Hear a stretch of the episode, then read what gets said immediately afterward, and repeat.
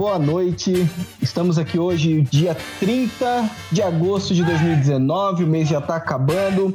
Exatamente 26 graus, tá muito quente. Estamos com o nosso segundo podcast, o segundo podcast Bacon.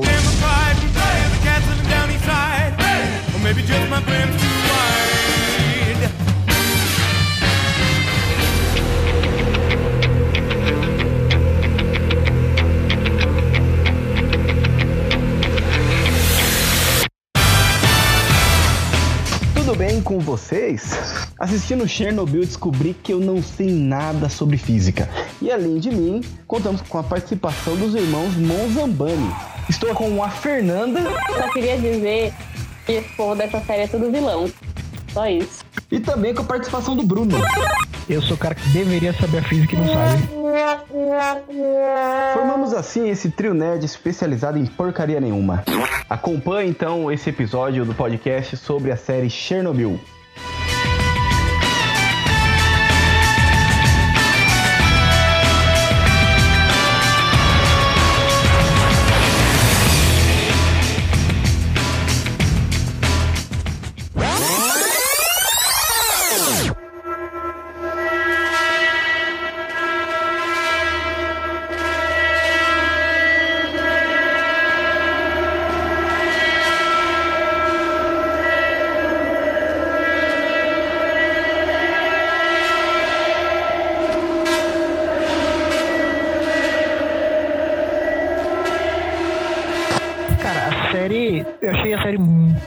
Surpreendente, de verdade. Todo mundo tá falando que é boa, tipo, eu não preciso vir aqui pra ficar falando da parte técnica dela. Isso é impecável, a gente pode até comentar depois mais pra frente um pouco sobre isso. Na- a história da série é muito boa. Ela relata o fato do acidente em Chernobyl nuclear e tudo que sucedeu a partir do momento do acidente. Os funcionários, como que os moradores, como que o governo lidaram com a situação de uma usina nuclear ter explodido e estar emitindo radiação. E é, é muito incrível toda a história. Diz muito pra gente sobre os, os fatos daquele período, porque o que a gente aprende, principalmente nós brasileiros aqui com esse estudo maravilhoso, a gente aprende bem diferente do que mostra na, na série. Aham, sim. É, a Fernanda pode até comentar, mas ele é baseado num livro, né, Fê? Explica melhor isso aí pra, pra gente. Voz de Chernobyl é esse? Esse mesmo. Eu li esse livro para a faculdade. A minha professora de português da faculdade me passou para ler esse livro. De todos os livros que eu li lá, foi o único assim que eu gostei. Caramba, legal. E para mim foi uma experiência muito legal. Ela mandou a gente ler só o primeiro capítulo. Mas eu acabei lendo o livro inteiro, porque eu gostei muito. E eu nunca tinha ouvido falar de Chernobyl na minha vida antes de ler esse livro. Tipo assim, você já, eu já tinha ouvido falar no sentido de que, ah, eu sei que aconteceu um acidente nuclear lá. Mas para mim era totalmente diferente. Eu não sabia o que significava acidente nuclear, eu não sabia é, a catástrofe tinha sido. Para mim era, tipo assim, algo muito menor do que, por exemplo, as bombas do Japão, que a gente sempre ouve falar, né? Porque é, até na escola a gente não estuda isso. É, eu nunca estudei sobre esse tipo de coisa. Eu estudei sobre as bombas jogadas em, no Japão, mas, por exemplo, eu não estudei sobre é, Chernobyl, estudei só coisas boas sobre a União Soviética e coisas assim, né? E aí, quando a professora mandou, mandou a gente ler, que eu comecei a ler aquele livro, eu falo que eu fiquei uma semana, assim, sem chão, assim, sabe? Fiquei meio depressiva pensando na vida, porque para mim aquilo era um absurdo deixar chegar nesse ponto. E eu gostei muito do, da série, porque eu achei a série muito fiel ao livro. Tanto que eu vi e falava assim, caramba, isso aconteceu no livro, porque o livro começa também com, com o bombeiro e a mulher dele, é, e ele indo lá e ele falando, não, mas não é nada, não sei o que lá. E, e ela conta no depoimento que todo mundo pensava que não era nada, que era só que era só um fogo, porque é, a propaganda que se fazia, então, e todo mundo fala, diz, né, no, no testemunho da mulher lá no, no livro, falava-se que a propaganda de Chernobyl é que lá era o lugar mais seguro do mundo. Podia acontecer tudo, mas que nunca teria um acidente nuclear, que era impossível acontecer algo assim lá, entendeu? Sim, sim. Os bombeiros foram felizes é, e as pessoas foram enganadas. Até as pessoas que ajudaram depois a, a fechar, é, na série conta diferente, mas no livro dava a entender que elas não sabiam o que ia acontecer, que elas não sabiam que elas iam morrer, que elas não sabiam que aquilo era grave. É, tanto que na série mostra aquela cena da ponte, que eles estão lá brincando, quase comendo aquele pó radioativo, né? Ninguém sabia de nada. É, Exatamente. As pessoas que se, as pessoas se voluntariavam para se sentindo como heróis, sabe? E não faziam ideia do que estava acontecendo. E aí, para mim, isso, isso marcou muito no livro e na série, porque eu pensei assim: como que consegue chegar nesse ponto? Permitir que as pessoas, tantas pessoas morram, sabe? Beleza, é energia, é importante, tudo, mas é muito arriscado, sabe? Como o governo lidou com essa situação, é para mim foi muito chocante. Porque para mim é muito desumano, sabe? É muito tipo assim: ah, é, é melhor as pessoas morrerem do que deixar o resto do mundo saber que isso aconteceu aqui, que é aquela mentalidade que Marx fala, né? Não existe verdade, o que existe é a propaganda comunista. Então é basicamente isso. E vale ressaltar que o livro é baseado de fato no que aconteceu, não é ficção, não é nada. Não é igual o Dan Brown faz, que escreve o livro, inventa um monte de baboseira e o pessoal acredita. Não, o livro, ele é, é, é entrevista que a autora fez com pessoas que sobreviveram de, e pessoas que na época, né, na verdade, porque o livro acho que tem 20 anos, posso estar muito errado, se, alguém, se eu tiver alguém me corrige, mas o livro não é recente, né? Não, o acidente aconteceu em 86. É, ele é de 97, o livro. E o acidente é de 86, ou seja, 11 anos depois saiu o livro e 30 anos depois a série um pouco mais de 30. Você vê a entrevista, assim, meio que transcrita, sabe? Muito, eu, nossa, eu recomendo todo mundo viver estômago ler, porque é muito bom. O nome do livro é Vozes de Chernobyl, Críticas do Futuro, certo? É isso mesmo. É assim, ó, eu fiquei uma semana olhando pro nada, pensando, igual aquele meme do, do, do Narcos, sabe? Ah, do Escobar. O Wagner Moura olhando pro nada. Com aquele ator super legal, é. Maravilhoso ator. Enfim, né? Aquele diretor excelente, excêntrico. E diretor incrível, que teve prejuízos sobre o Marighella, que saiu a notícia recentemente. É, eu queria só ressaltar que deu prejuízo e que o governo não vai assumir. E eu tô tão feliz Amém, né? Amém. Só faltava também, né? A gente pagar mais essas coisas. É que hoje é que as pessoas. É que só estão falando da Amazônia, né? Então eu tava por fora disso. É, você tá ouvindo 30 anos depois, aqui a Amazônia tá pegando fogo, horrores, parece que vai acabar, do jeito que eles contam no jornal. Um outro livro também que o, o showrunner da, da série fala que ele utilizou, né? Foi o Midnight in Chernobyl. Acho que parece que não tem tradução pro português igual esse, esse outro aí, Voz de Chernobyl. Американская фирма Transceptor Technology gancho da gente falou da Amazônia, da propaganda que os caras estão fazendo, a Fernanda tinha falado da propaganda comunista, é engraçado de comentar isso, né? Porque, cara, tem um cara que trabalha comigo numa instituição incrível, que ele comentou hoje, olha que... Que inclusive você citou no podcast passado sobre essa instituição. É, instituição maravilhosa. Então, ele citou hoje esse cara, Olha como o nego tem, tem problema, né? Até pouco tempo atrás ele não tinha certeza se o homem de fato pisou na Lua. Porque Eita, na Guerra Fria existia muita propaganda americana para fazer a União Soviética gastar dinheiro na corrida espacial. Aí a gente assiste Chernobyl, a gente começa a ler, a gente começa de fato a buscar as coisas e a gente vê que o que a União Soviética sempre acusou os Estados Unidos de fazer, que é essa propaganda, eles estavam fazendo. Eles mataram uma galera para continuar fazendo propaganda de que tava tudo bem, de que eles eram os bons. De fato, é, a União Soviética usou muito da propaganda, considerando que era uma guerra fria, eu não boto minha mão no fogo que os Estados Unidos não tenham usado da propaganda, entendeu? Não, também não coloco. Eu não tô dizendo que o homem não foi pra lua, nem como foi pra lua, gente. Eu nem sei, eu tava, nem tinha nem nascido nessa época. Se eles estão falando que foi, beleza, pra mim tranquilo, foi ótimo, lindo, mas o que eu quero dizer é que não dá pra dizer que tudo que a União Soviética falou é mentira, entendeu? Porque, ah, não, isso nosso... o que eu quero dizer assim, é que eles acusaram, é o que é, é a máxima comunista, né? Eles acusam do que eles fazem. É, é isso que eu tava querendo dizer. Não que eles não que os Estados Unidos não fez também, mas que eles acusaram do que eles estavam fazendo. Uhum, sim.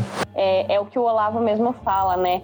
E aí eu falei que não tem como dizer que é tudo que o, os caras da União Soviética fizeram é mentira. Então o Olavo fala num, num dos corpos, em, todo, em toda doutrina errada, em toda tese errada, existe um pouco de verdade. Porque é isso que faz com que deliga e que as pessoas sejam iludidas.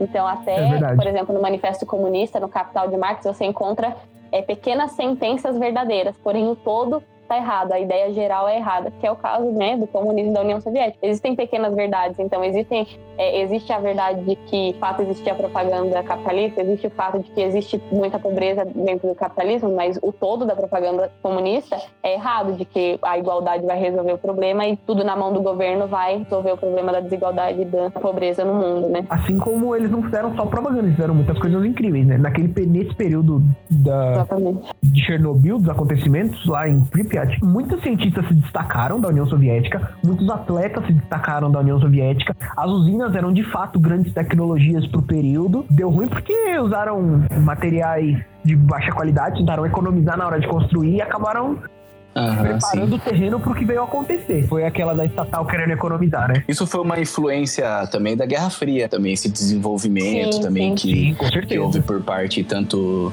da, da própria União Soviética quanto dos Estados Unidos. Essa concorrência fez também que houvesse desenvolvimento também por parte da União Soviética, é o que você está falando aí agora. do fria foi uma guerra, né? E toda guerra traz grandes avanços tecnológicos. Sim, com certeza. Ó, o nosso quase físico falando, que orgulho. Quase físico, né? Quase físico. Então, resumindo aí o que, que nós falamos aí até o momento. Chernobyl ali fica na região da Ucrânia e houve uma explosão na usina nuclear, espalhou radiação, muitas pessoas morreram. Diante de tudo isso, ali tinha um, um governo que usava muito da mentira e tanto que a temática central da série é qual é o preço da mentira. Depois, o preço da mentira foram várias vidas, milhares eles só foram depois eh, realmente mexer e mudar tudo, todos, todas as outras usinas que estavam ativas. Se não me engano, dois anos depois que o cientista lá, o, é o dois anos depois que ele se matou. O suicídio foi uma estratégia que ele utilizou para chamar atenção de novo, porque a União Soviética, o que ela estava fazendo? Ela estava empurrando, ela estava tentando tirar a atenção. Porque assim, houve lá a explosão nuclear, e até então eles estavam falando tanto para os moradores quanto até mesmo para a população ali da região que houve uma explosão, que não estava acontecendo nada e que já estava tudo sob controle, que duas pessoas apenas tinham morrido, até mesmo como vocês retrataram aí. Houve a explosão, a, a própria população ali da cidade de Pripyat, eles não sabiam do que estava acontecendo. A gente citou aí os exemplos das coisas que aconteceram, os bombeiros foram os primeiros a chegar, que não sabiam o que estava acontecendo, é, é, qual era a real urgência daquela situação e depois também a própria população. Mas assim, essa coisa ela só se tornou séria porque em, em uma semana a radiação chegou até os Estados Unidos.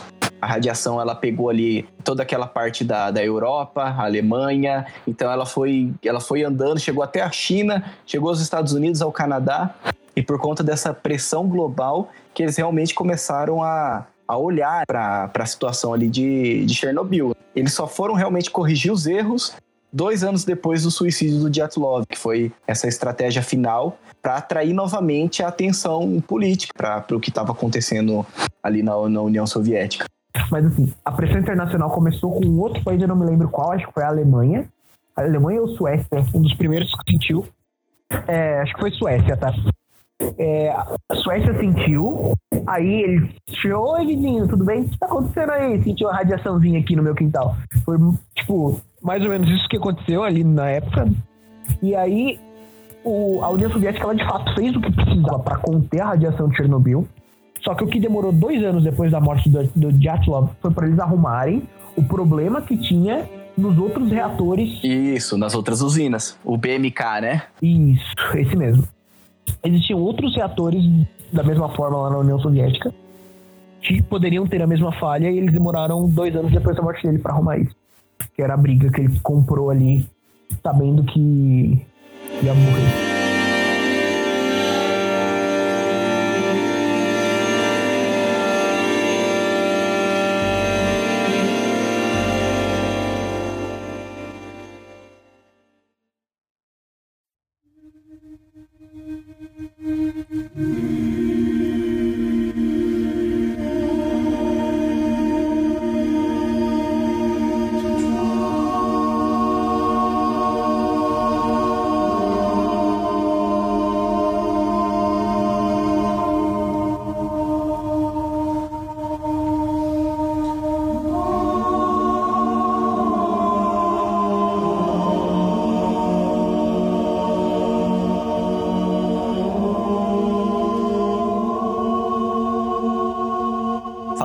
Também um pouco ali de, de Pripyat, que foi uma cidade planejada. E era uma cidade ali que tinha capacidade para 50 mil pessoas logo na sua fundação nos anos 70. Então, assim, imagina, né?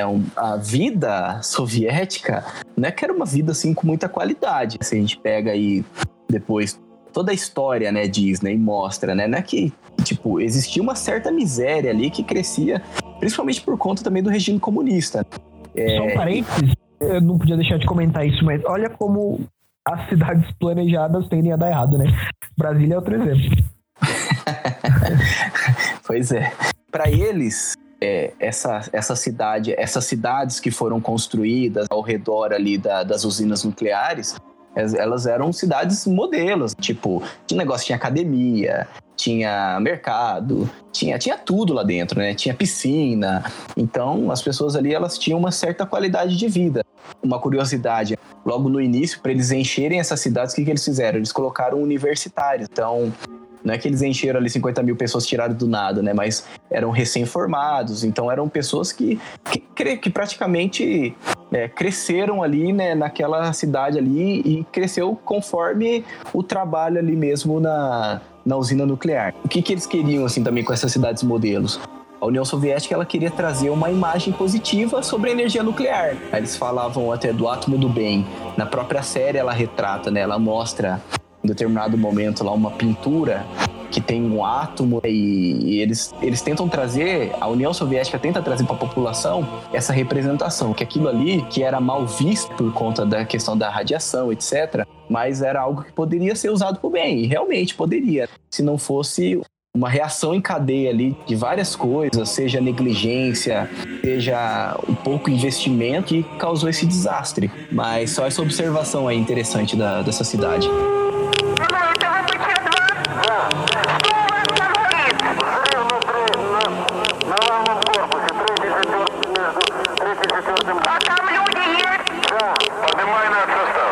Alguns desses erros não é nem relacionado à física, né?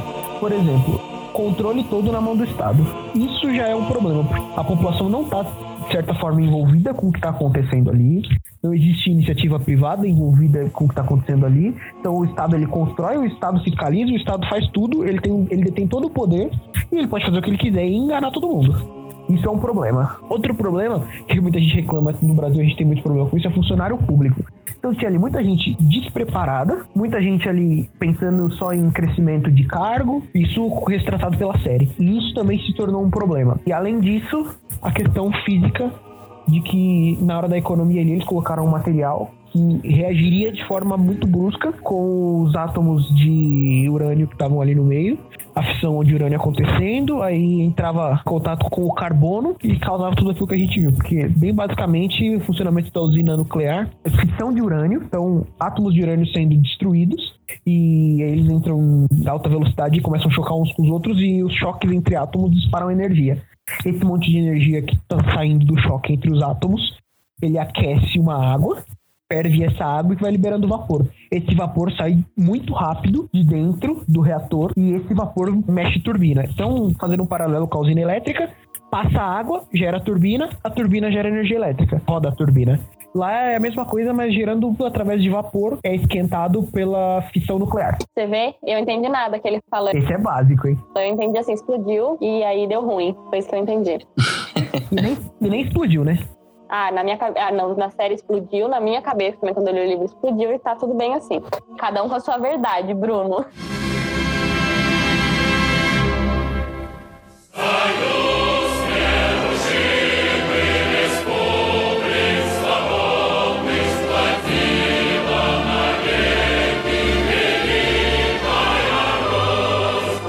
Eu também tenho alguns comentários a fazer.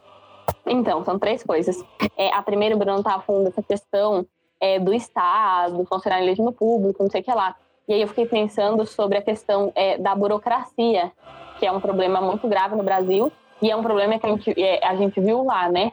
Então, para conseguir qualquer coisa, ele tinha que falar com o chefe, tinha que falar com o outro, tinha que falar com o outro, e chegava até no presidente barra ditador, eu não sei o nome do presidente. Pode chamar de malvadão que manda. Então, assim, essa burocracia atrava muitos processos, e isso fez com que mais pessoas morressem.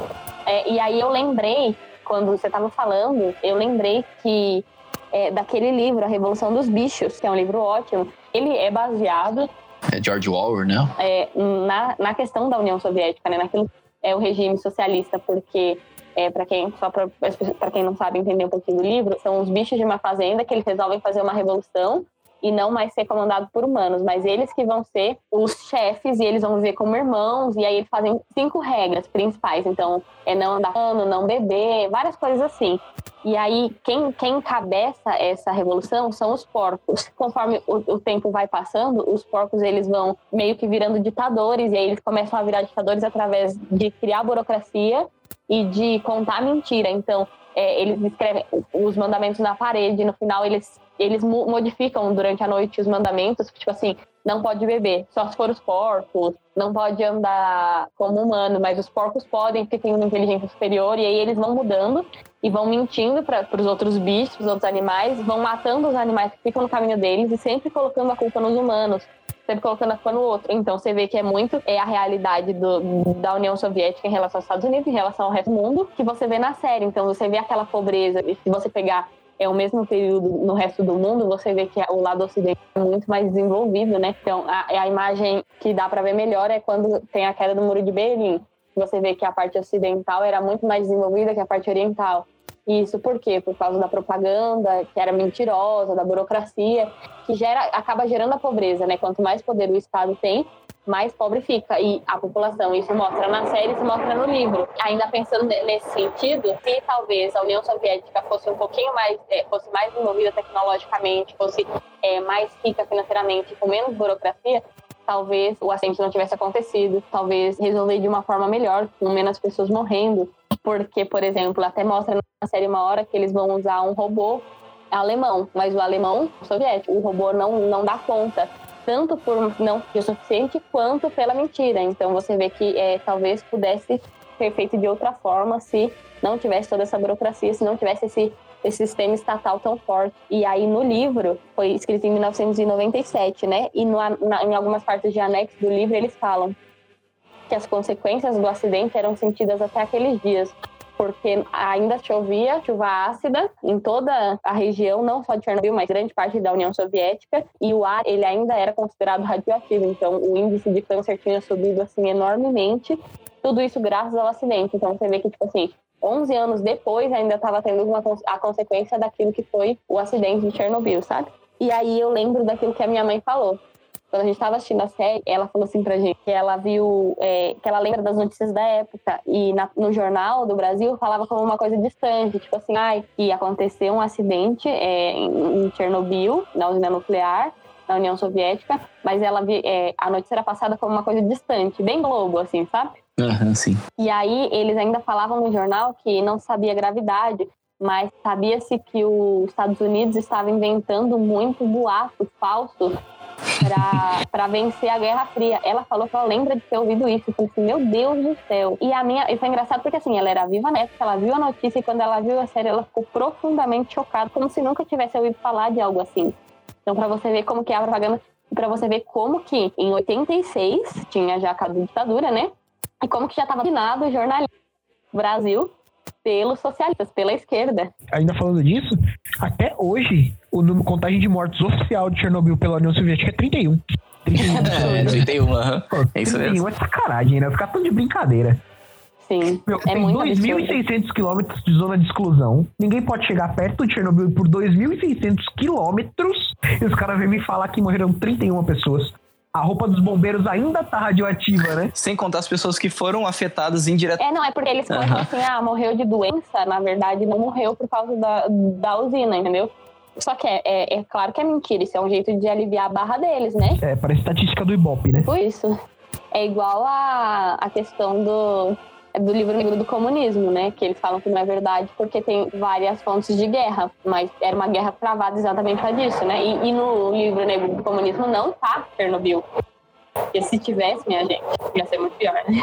E por fim, trouxe várias consequências. É, o próprio secretário-geral do comunismo, Gorbachev, ele declarou que Chernobyl foi o fim da União Soviética. Então teve essa grande influência aí com o fim do comunismo. É, além das consequências na área da saúde, é, foram mais de 4 mil casos de câncer de tireoide, além de milhares de outros tipos de leucemia e câncer ali na região da Ucrânia, Bielorrússia, na, na própria Rússia. A natureza selvagem também sofreu radiação. É, há vários animais que apresentam mutação genética, é, desde os domésticos até os selvagens, plantas que trazem veneno, sem contar que calcula-se que os riscos de contaminação eles ainda continuarão por 20 mil anos. É muito tempo, né?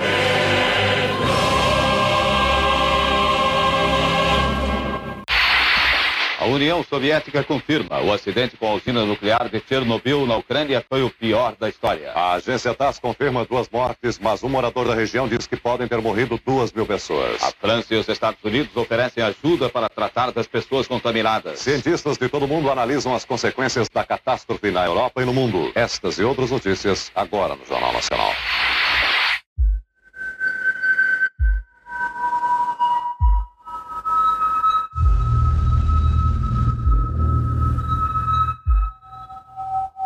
Uma coisa que me prende muita, me chamou muita atenção nisso tudo, por parte do governo, a falta, a palavra não é nem empatia, mas assim, eu não pensa no ser humano em momento nenhum, né? É sempre não. o Estado, é sempre o camarada, é, é sempre, sempre, o partido. o partido. Nossa, é muito PT. É muito PT, partido, é partido. Partido é um negócio que desde lá não funciona direito, né? Pelo menos é uma coisa que é muito difícil de funcionar. Tem lugares que ainda existe uma organização partidária mais razoável, mas assim, partido é um negócio complicado. É. Dentro dessa, dessa realidade aí partidária dos camaradas, né, mostra de forma muito próxima, assim, o quanto eles estavam dispostos a se, se sacrificar pelo partido. Só depois que eles começam a pensar um pouco na população, né? Mais aquele lado bonzinho da série, que tem o lado negro. Vou usar um exemplo bem folclórico para exemplificar isso, assim. É, é, como se eles tivessem inventado, sei lá, uma reunião entre países, sei lá, um foro numa cidade, sei lá, São Paulo, tipo um foro em São Paulo. É. e aí todo mundo resolve fazer coisa errada, dinheiro pelo partido, pelo foro, aí manda dinheiro para outro país, aí volta dinheiro de país, desvia daqui, desvia dali, faz aliança com empresas que vão ajudar a desviar. É mais ou menos essa mentalidade. Não, e é, é, engraçado porque assim, não dá nem para dizer que é uma coisa patriota, porque eles não faziam pelo país, é literalmente pelo partido. Porque a gente vê, por exemplo, em, em, em filme americano tem muitos negócios, ah, eu vou fazer pelo meu país e não sei o que lá. O brasileiro também é muito patriota. É, o, o, o brasileiro também é muito patriota, mas lá não era pelo país, era literalmente pelo partido. Então, o Lucas falou que sacrificava pelo partido, mas eu tive a impressão que na verdade eles não sacrificavam pelo partido, eles sacrificavam as outras pessoas. Porque assim, ninguém do alto escalão foi. Só foi aquele cara que não era importante. Você vê que ele até fala na série. Isso assim, baseado na série, né? Que não tem, eu não, vi, não lembro de ter, ter visto nada no livro. Mas ele fala assim: eu achei pela primeira vez na minha vida que estavam confiando em mim, que eu estava sendo importante. Mas na verdade, tudo bem se eu morresse. É o esquema do PT no Brasil é, eles não fazem algo pensando no país, eles fazem pensando nele, mas eles não sacrificam pelo partido, eles sacrificam outras pessoas pelo partido, né? Sim. Não, mas eu falo essas outras pessoas mesmo, entendeu? Até aquela cena de quando aqueles caras começam a limpar o telhado sim, lá sim. Então, a população, a, a população comum, a população pobre que está sendo enganada pela mentira, ela, ela tá muito disposta a se sacrificar. Por quê? Porque ela acredita, e esse é o maior problema da, do socialismo, na minha opinião, é essa mentira, porque eles ventem que estão construindo o céu na terra, então aquilo se torna, as pessoas se tornam uma massa de manobra muito grande, que é o que a gente vê hoje nesses protestos. Você só vê adolescente e universitário que não sabe nada da vida e tá lá sendo massa de manobra pro, pro partido, sendo massa de manobra para esse ideal. Então, as pessoas, elas queriam sacrificar os jovens, principalmente, mostra na série, no livro, eles queriam se, se sacrificar porque eles acreditavam que o país deles ia ser grande. Eles, em si, eles eram patriotas, mas quem mandava quem, quem detinha o poder não era patriota, estava, na verdade, pensando apenas em si, seu uhum, grupo reduzido. É, é basicamente uma, é uma oligarquia isso, gente. Eu tenho duas colocações. A primeira é que o eles citam o Gorbachev, né? Esse cara vai virar presidente depois, né? Então, pra você ver como ele estava à frente dessas coisas, ele, ele pôs um monte de gente, sacrificou uhum. um monte de uhum. gente, tomou várias decisões ali virou uhum. presidente depois. Então ele é, é então. assim, diretamente responsável por isso tudo. E outra coisa, falando dessas pessoas, a série ela mostra, não sei se de fato foi dessa forma, se no livro também menciona isso, que muitas pessoas se sacrificaram, sabendo o que ia acontecer. Você falou de sacrificar, de são patriotas pela nação, mas mais do que isso, de sacrificar para salvar outras pessoas, né? Sim, sim, claro. que mesmo entre comunistas, enfim, entre qualquer pessoa, não importa é, o quão errado ideologicamente ou com é, desviada ela esteja, ainda existe dentro dela uma humanidade e algo de bom, que é a essência criada, criadora, né? A essência do criador, né? Não, e essas pessoas, na minha opinião, essas pessoas que sacrificaram, podem ser consideradas heróis. Eu não sei até que ponto a gente pode considerar elas santas, né? Porque ela é santo, o mártir é aquele que morre pela igreja. Mas para mim são as pessoas que cumpriram de maneira mais profunda a vocação humana, porque o cerne da vida humana, o cerne da realização é o sacrifício, né? Então eles sacrificaram pelo bem maiores. Para mim é é o ápice de tudo, assim, sabe? Sim. Então, sim. Esse, esses são as pessoas que têm que ser lembradas, que são os heróis, e que tanto no livro quanto na série são as pessoas que são enaltecidas, né? Porque são, de fato, são heróis. E não importa se, se era socialista, o que que fez na vida, para mim, essas pessoas são heróis. Por mais que, é, se tinha erro, redimiram, entendeu? É, a gente não pode chamar de santo porque a igreja não considera ele santo num processo oficial. A gente Sim, não sim. conhece a fé dele, mas com certeza a gente pode chamar de herói, né? Qualquer pessoa que se Exatamente. sacrifica em prol de outras pessoas da humanidade, daquilo que é bom, tem pelo menos um ato heróico, né? Exatamente. E, e são pessoas que merecem ser lembradas, assim. E, e eu digo até pessoas que merecem estar, é, pre- precisam, na verdade, né? Estar nas nossas orações também, né? Eu acho que pra quem tem fé. E, Sim. Então, de um lado, a gente tem aí um, um Leviatã, né? Que é esse estado aí, de forma bem clara, retratado pelo Thomas Hobbes, que é o estado, é um monstro que exerce ali a força, o medo para estar no poder. E do outro lado, a gente tem esses heróis, que são aqueles que acabam trazendo sobre si todo o peso do desastre. Que Causado pelo monstro, né? que- causado pelo monstro, isso mesmo. Então esse, esse monstro aí, que a gente chama de União Soviética, comunismo, ele causa a merda, né? ele faz a cagada e depois quem tem que limpar são aqueles que não tem nada a ver com a situação. É, e olha que interessante, tiver aí a distinção do que representa o Estado e o que não representa, né? Quando a gente tá falando das pessoas, a gente cita como pessoas. O Estado em nenhum momento tem uma cara, ele é uma pessoa, ou ele é uma família, ou um... ele é sempre algo Estado. É um negócio totalmente que não tem associação nenhuma com as pessoas, de forma direta. Então aí você já vê que ele se distancia muito. Ele não tá próximo da realidade. né? E é por isso que muita gente defende a- quanto menos centralização, melhor, né? Até a- ao nível familiar, né? Que é o mais considerado por muitos o mais ideal. Ainda falando desse sacrifício, também lembrando os bombeiros. Teve aqueles ali que limparam o telhado para poder construir aquele sarcófago e diminuir né, a emissão da, da radiação. Tiveram os mineiros, os mineiros que a gente poderia depois também falar um pouco sobre, mas também tiveram os bombeiros, que foram os primeiros a chegar lá no lugar, foram mais 180, se não me engano, bombeiros, e eles não sabiam de nada, estavam ali exercendo o ofício deles, o trabalho deles. E depois a gente vê na série, retrata muito bem as fases daquilo que a radiação ela causa né, no, no corpo humano, que é a síndrome aguda da radiação. Que ela começa lá com a náusea e vômito, depois mostra um quadro de melhora, é, até a gente vê lá aquela cena, a Lyudmila lá, que ela vai no hospital e ela consegue chegar até o esposo dela, que era um dos bombeiros. Também ela também é retratada no livro, também, Fernanda. Ela é. Ai, Isso. chorei tanto. Fazer É o quê, a, né? Lud, é a Lyudmila Ignatenko. E... Ah, eu não sei falar o nome dela, não. É a moça loira. Não, eu lembro por conta da série, que a série, quando eles falam, você acaba gravando a forma que pronuncia, né? Aí ela chega lá e o, ca- e o, o marido dela parece que ele tá num quadro de me melhora, ela tá grávida também. As enfermeiras pedem pra ela não, não, não se aproximar, mas ela. Vários spoilers. É, logo quando ela chega, ela já dá um abraço nele, né? E você já fica, meu Deus do céu, o que, que vai É, acontecer? você é louca. Mas ao mesmo tempo você vê aquele quadro de, melhor, de melhora, né? Os bombeiros jogando baralho e tudo mais. Mas aí logo depois, porque depois esse é o- esses são os estágios dessa síndrome aguda da, da radiação. Volta aquelas náuseas, vômitos, né? As dores também. Mas aí já tá no estágio onde assim a radiação ela entrou no corpo e ela começa a simplesmente matar as células. Então começa a matar as células do sangue e começa a matar as células do corpo. Então imagina, uma pessoa que tá viva, mas que o corpo tá morto.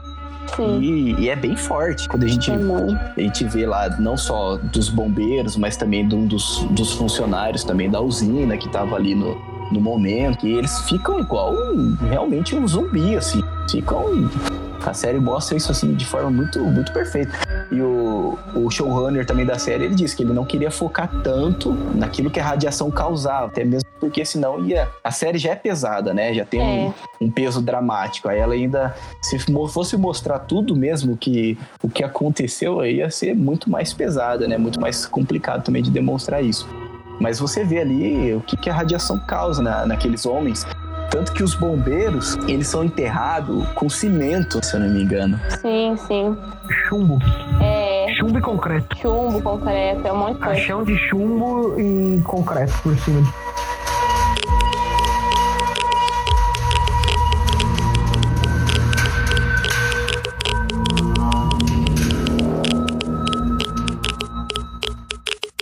esse negócio da, do- dos efeitos da radiação, isso eu acho que não fala na série, é só no, no Vozes de Chernobyl mesmo que eu li, mas que eu fiquei assim horrorizada. Eles evacuaram né, a região toda lá de Chernobyl, e aí foi todo mundo para Moscou e criou tipo uma coab é, só para quem era daquela área, daquela região, e eles não podiam sair de jeito nenhum para ir no mercado pegar ônibus, nada, porque sabia que aquele povo estava radioativo e que era fadado a morrer.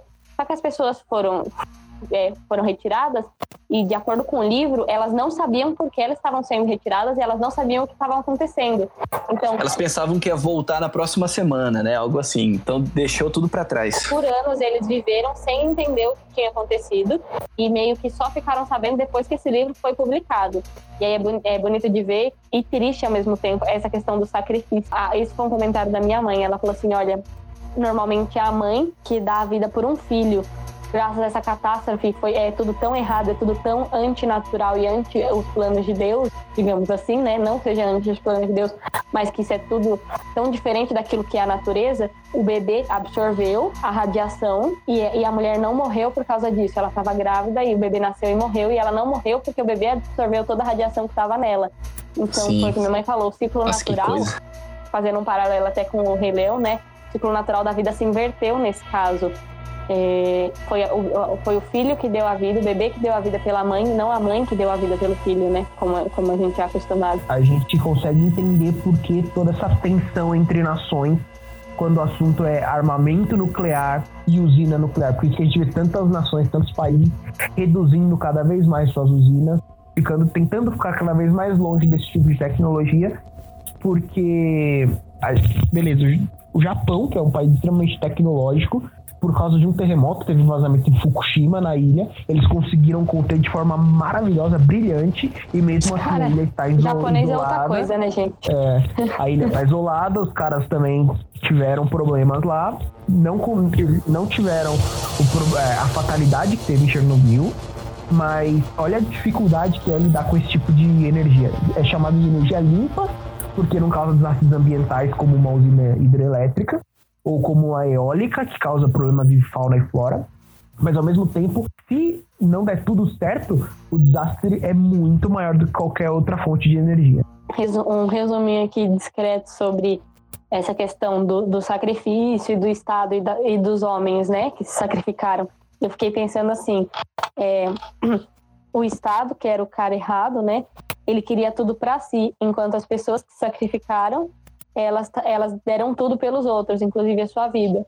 É, o Estado, ele, o Estado da União Soviética, ele queria ser grande, fazer grandes coisas, né, vencer é, a corrida armamentista e a corrida espacial. E já as pessoas que estavam lá, por exemplo, o bombeiro, eles só queriam apagar o fogo, eles só queriam fazer a sua parte. Então eu fiquei pensando né, no, no significado mais profundo sobre isso, de que é, a verdadeira realização humana ela está em, em dar tudo para o outro e fazer cada um a sua parte, que isso de fato torna o mundo melhor e não colocar tudo nas mãos do Estado e querer fazer coisas grandes e, e querer que o Estado controle tudo, porque olha a cagada que deu. E, não só, né, em Chernobyl, mas olha a União Soviética como um todo, olha a Cuba. Você Só olha, né, gente? Entra a frase do Chesterton, né? De que como é maravilhoso homens normais, homens comuns com famílias É, comuns, exatamente. mulheres comuns, filhos comuns. né? Porque as pessoas ordinárias, digamos assim, as pessoas simples, os bombeiros, os gente, os mineiros, que ninguém dava nada para os mineiros, né? Bem, muitos eram inclusive presos de, de- da, da ditadura, enfim, e foram eles que salvaram o país e de certa forma salvaram o mundo e eles só fizeram aquilo que era a sua parte e no final deram sua vida por isso, né? Muito legal. mesmo. Mas é isso. Eu fui pesquisar até sobre esses mineiros aí. E o túnel que eles cavaram, que é, é, é, legal até que na série tem um momento lá que vem o, acho que o ministro de Minas e Energia, que é o responsável lá do desses mineiros mesmo. E todos eles vão se aproximando dele, né? Todos estão sujos ali, e ele tá com terninha, gravata. Ele fala: "Ah, eu sou sou ministro, né, do, do carvão, se não me engano, a, a, a, série retrata. Eles, e eles vão aproximando, ah, sim, que bom que você tá aqui. E todos eles vão colocando a mão, né, nesse, esse ministro e ele até que chega um momento que ele fica imundo. Aí o cara fala: agora sim você é ministro do carvão. Mas o túnel que eles cavaram, por fim, nem, não foi utilizado, sabia? Não foi Sério? utilizado. Uhum. E, e, depois eles ficaram também com essas sequelas. Claro. Aderiram a um câncer, etc, né? Mas não foi utilizado. E foi outros ali que se, que se sacrificaram também, que sabia do que estava acontecendo e mesmo assim não, não voltaram atrás. Tem até um momento lá que o cara pede, né? O, eu tava falando errado aqui o nome do, do cientista principal lá. Não é o Jatlov. Jatlov é o engenheiro encarregado quando houve a explosão, a, ah, quando é houve o acidente. Né? Isso. É, ele é do esse, mal, ele é do mal. Uh -huh. esse, sim, esse daí é o antagonista, né? O, esse cientista que é o protagonista, ele é o, é o Legazov. Ah, o Legazov. É, é o Valery Legazov, isso. Aí ele fala, né, para um dos caras ali do. que é o responsável ali dos mineiros. É, usa máscara, né? Ele fala, é, mas vocês não estão usando máscara, por que a gente tem que usar? E realmente, né, não ia adiantar nada. Mas eles estavam ali e, e, se sacrificaram também ali pela, pela causa, pela por toda, на verdade, a nação mesmo. Американская фирма Transceptor Technology приступила к производству компьютеров «Персональный спутник». A produção, o diretor, eles utilizaram uma estética soviética mesmo. Eles representaram ali o modo soviético, Sim. que você percebe que é uma série mais lenta, as coisas elas vão acontecendo aos poucos, perde um certo tempo transmitindo algo mais profundo.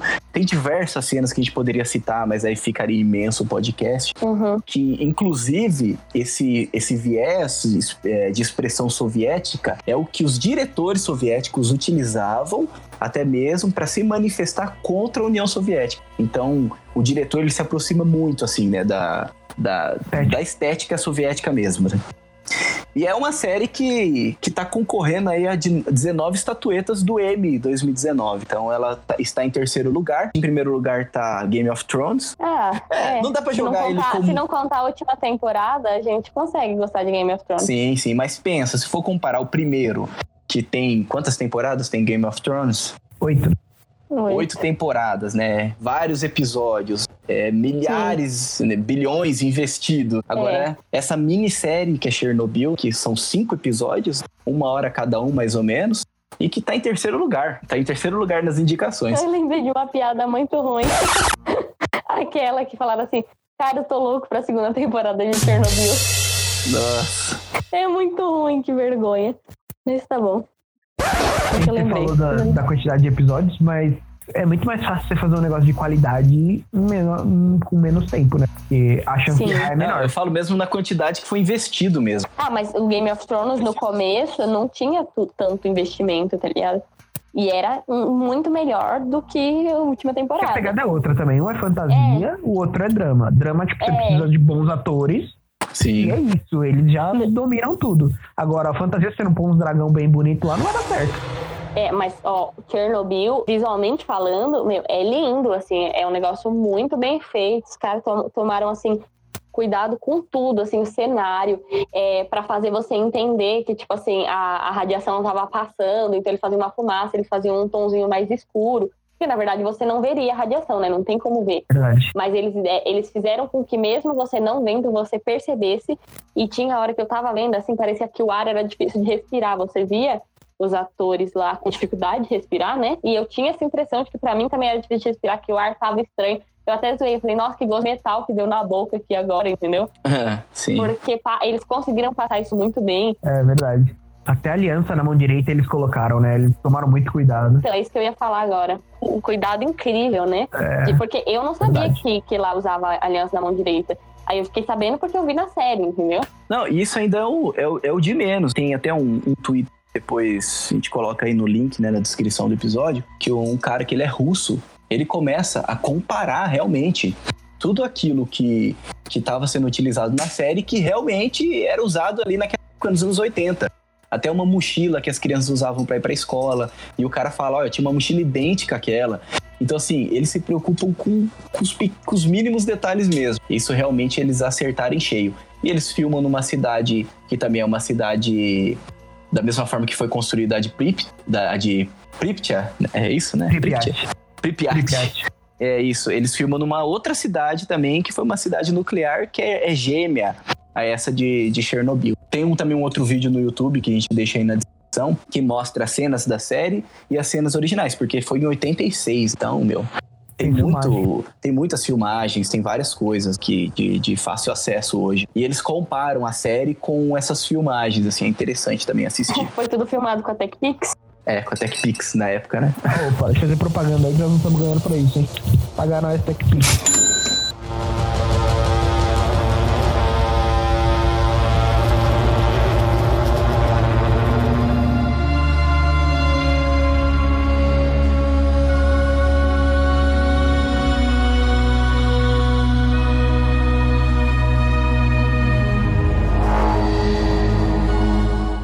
Chegamos na parte do nosso podcast de cada um dar sua nota. Como nós nos prendemos a tradições e costumes como bons conservadores, assim como foi no último podcast, a nossa pontuação se dará como se fosse um cardápio. Então, numa escala de 0 a 5, onde 0 é o mínimo e 5 é o máximo, a votação se dará através do vegano, vegetariano, frango, bacon ou picanha bacon. Vamos deixar as nossas notas, né? Então, por favor, Bruno, qual é a sua nota? Olha, eu gostei muito, muito da série. Eu achei que tratou de forma muito boa o assunto. A gente comentou bastante aqui e tudo que ela ensina.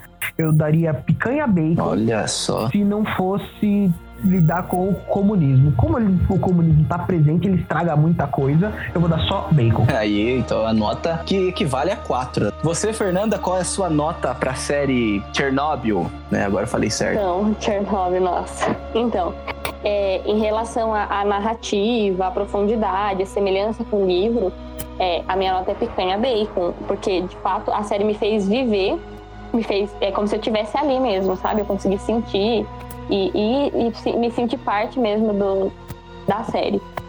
Porém, meu, minha crítica não é em relação ao comunismo nesse caso, porque eles não falaram bem do comunismo, então tá valendo para mim. Se falar mal, eu, eu gosto.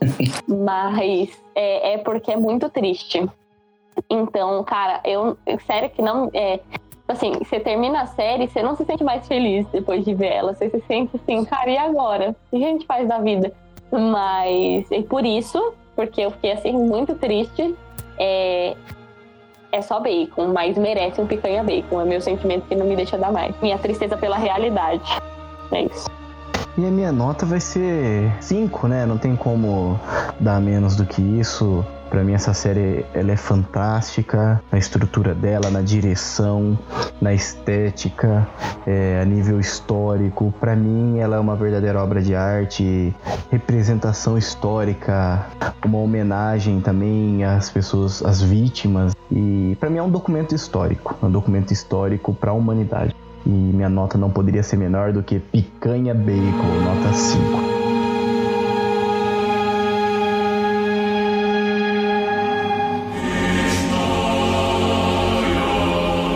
Obrigado por nos aturar até aqui, por ouvir praticamente uma hora de conteúdo. Não nos deixe de seguir no Instagram, no Twitter e nos ajude a divulgar esse podcast que está ainda no seu início. Muito obrigado, Deus abençoe e até a próxima.